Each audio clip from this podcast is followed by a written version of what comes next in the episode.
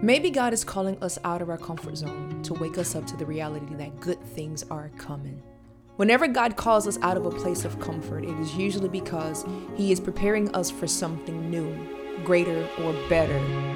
Whatever it is, you can guarantee that it is good, no matter what our feelings tell us.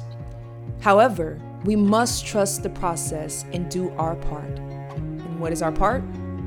Being obedient. From the beginning, God intended for His image bearers to share in His goodness, not because of anything that they did, but it was all because He was good, and He still is good. Unfortunately, Adam and Eve disobeyed God. They fell victim to sin and were removed from the very place that God created for them. They no longer had access to that place of rest because of their decision. They forfeited the good thing that God had for them. In Psalms 84 and 11, it says, For God the Lord God is a sun shield the Lord will give grace and glory. No good thing will he withhold from them that walk uprightly. Now, when we read the word uprightly, we may immediately think of living a perfect life and doing everything right. Well, my dear friend, let me free you of that thought. Neither you nor I could ever be perfect, and our good deeds do not deem us to be upright. The word upright here has to do with a heart of integrity, a heart postured in obedience. When we are intentional about abiding in His presence and living in a way that honors God, we gain access to His blessings. We gain access to His goodness. And what is His blessings and His goodness? It's the favor, it's the honor, it's the protection, it's the provision.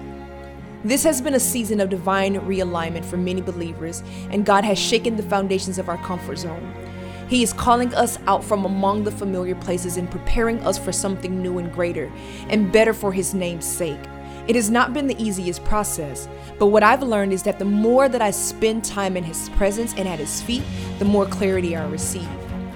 If there is one thing that I can take away from my journey so far, is that God is truly a sun and shield. He will give grace and glory. No good thing will He withhold from them that walk uprightly. After you finish listening to this podcast, I encourage you to read Psalms 84 in its entirety and definitely reading in different translations. The way the psalmist expressed his longing for God's presence and the beautiful reward as a result is quite encouraging and uplifting. I've often struggled with feelings as if I wasn't doing enough to please God and ruling myself as unworthy, but came to the truth that God's goodness in my life would not be as a result of my performance. It would simply be as a result of His goodness. God just wants our heart and wants us to trust Him fully. Our blessings will come when we seek Him above all else and find our strength in Him alone. God has many blessings in store for you, my friend, and He wants you to obtain them. Not because you deserve them, but because He loves you and He is good and He wants you to share in His goodness. So leave the old behind and step into the new.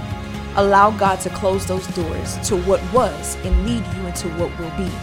He is God, He is good, and He can be trusted.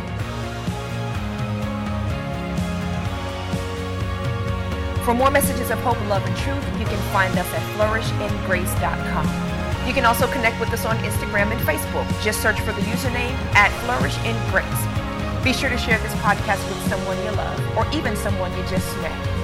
We always want you to remember this Jesus is the way, He is the truth, He is life, and He loves you. God bless you.